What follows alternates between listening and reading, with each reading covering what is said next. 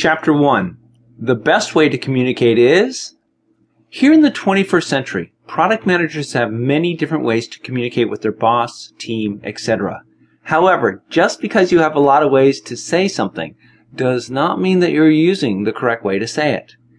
Email is our favorite, okay, how about our most used communication tool? We get emails, we read emails, we send emails. The problem is, is that it's all too easy to view email as our only communication channel. We've got others. One, email. Two, instant messaging. Three, phone. Four, written note. Five, physical visit.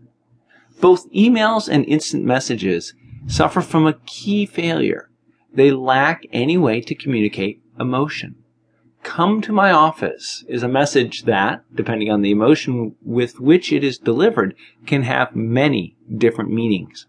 Let me wrap this discussion up with a true story that will help me make my point. One Friday afternoon, these things always happen on Fridays, I got a call from my product development team leader.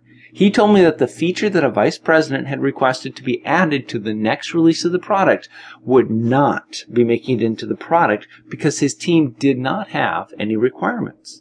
I thanked him for the heads up, hung up the phone, and briefly considered how short my career was going to be once the vice president discovered that we had apparently ignored his request. I then called the requirements team and asked them if they had the requirements for this feature. Their team lead told me that they couldn't start working on the requirements until they got funding to do so. I then called the folks in finance and asked if funding was available. They said, sure, just tell us where it needs to go. A quick call back to the requirements team confirmed that they could have the requirements done by the end of the day once funding was confirmed. A final call to the development team secured me assurance that the coding would be done by the end of the weekend if the requirements were available by the end of the day. Whew. Problem solved. The, the takeaway here is that phone calls were the key. Everyone had already been sending emails about this issue, but that had not solved the problem.